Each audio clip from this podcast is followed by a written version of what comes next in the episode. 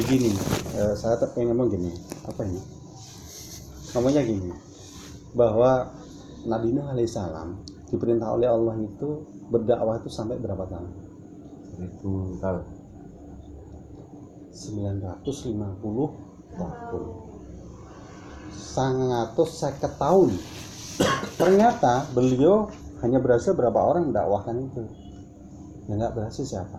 Istrinya sama anaknya. Garwoni Nabi Nuh ternyata yura gelem taat sama Allah dengan dakwahnya Nabi Nuh alaihissalam. Bahkan anaknya juga bangkang. Nah, saya kira diri ini.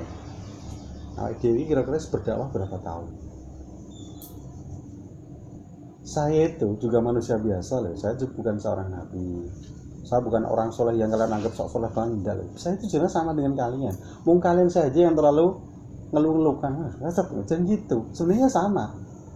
Masa saya nggak boleh ngedrop? Oh, cuma jenis enggak terus. karma tuh ya, karma tuh ya. Aku disuruh untuk ngasih motivasi bedino. Ini rantung ngedrop pokoknya munggah. Dalam kondisi apa tetap munggah pokoknya. Gak urusan pokoknya munggah terus. Saya ngedrop aku aku aja. Saya melihat itu kadang wajah-wajah kalian seperti itu. Cuma bedanya, saya boleh sambung dikit ya. Pinternya saya itu, kalau saya punya masalah dengan kalian, nggak pernah saya menampakkan wajah saya. Mau bedanya kalian saya punya masalah seketika itu, pajak ya yang kena melepuh dari cilik. Harus yang kemot dari ombo. Gitu. Yang nggak punya taring, giginya taringnya kelihatan. Dalam keadaan marah. Nesu mutungan. Seperti itu. Kadang saya juga gitu melihat kalian itu saat kesat tuh yo hati yo perih loh. Saya kadang eh, minta tolong sama kalian kalau nggak bisa itu perih juga. Walaupun saya jawaban saya bagaimana? Oh iya enggak apa-apa, tapi perih di hati. Mau aku sama orang tua itu kadang ya enggak apa-apa, enggak masalah. Cuma perihnya deh. Perihnya nggak usah saya sampaikan nih kayak apa rasanya. Nah, itu loh ya. Apalagi kira-kira tugas-tugas kalian dakwah atau pendidikan atau apa pun yang nggak sesuai kadang melempem di atau kondalan melempem C saya. Juga kadang dia perih. Tapi perihnya saya itu kadang saya motivasi saya adalah Nabi Nuh alaihissalam motivasi saya. Kenapa? Nabi Nuh alaihissalam itu 950 tahun. Nggak pernah izin sama Allah ya Allah aku sangat sakit tahun. Aku leren udah tapi ternyata saat 950 tahun itu Allah perintahkan kepada Nabi Nuh. Apa perintahnya? Wahai Nuh buatlah kamu kapal saat buat kapal itu ternyata sangat sakit tahun loh ya. Kapal itu ternyata terjadi banjir bandang yang di situ banyak ulama perbedaan pendapat. Ada yang mengatakan suatu dunia ini semuanya tenggelam. Tenggelam semuanya. Nah di situ ada seorang anaknya yang kanan yang sombong ini ternyata dipanggil panggil oleh Nabi Nuh nggak bisa. Ternyata sampai akhir saat mau wahai kanan taubatlah kamu kembali kepada Allah. Seketika itu ombak besar menyapu wajahnya kanan dan tenggelam Allah pisahkan Nabi Nuh dengan kanan itu dengan ombak yang begitu besar. Ditolak oleh Allah, nggak bisa. Kenapa Allah sudah mengatakan wahai Nuh, nanti ada orang-orang yang memang sudah saya eh, nas, mereka akan saya hancurkan. Gitu. Berarti saya ini sebenarnya motivasi saya itu untuk nggak selalu ngedrop, ngedrop naik, ngedrop naik itu adalah motivasi Nabi Nuh alaihissalam. Bahwa dakwah itu memang seperti itu, dakwah itu nggak ada lagi, pahit semuanya pahit semuanya. Aki sangat saya ketan lagi leren. Lah saya berapa tahun? Umur saya baru 34 34 saya itu dulu temennya Pak Leknya Mas Alvin.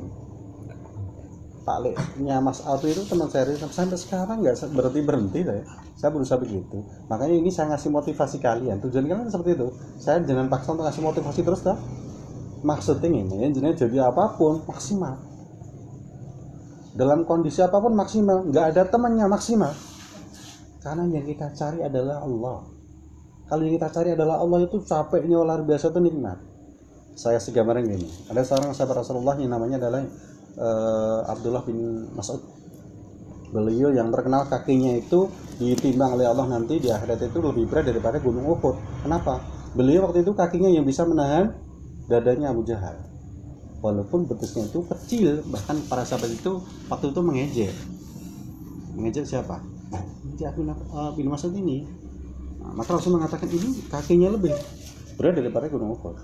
Apa yang saya sampaikan untuk Abdullah bin Mas'ud ini adalah Abdullah bin Mas'ud ini saat perang dengan para sahabat melawan orang kafir ada benteng besar di situ maka Abdullah bin Mas'ud ini usul karena nggak bisa jebol orang-orang kafir nggak bisa jebol benteng ini. Maka Ibnu Mas'ud ini ngomong sama para sahabat sahabatku tolong lemparkan aku ke atas dan jatuh ke kumpalan orang-orang kafir. Kira jadi angan-angan ada benteng Ibnu Mas'ud dilemparkan habis itu untuk membuka gerbang orang-orang kafir.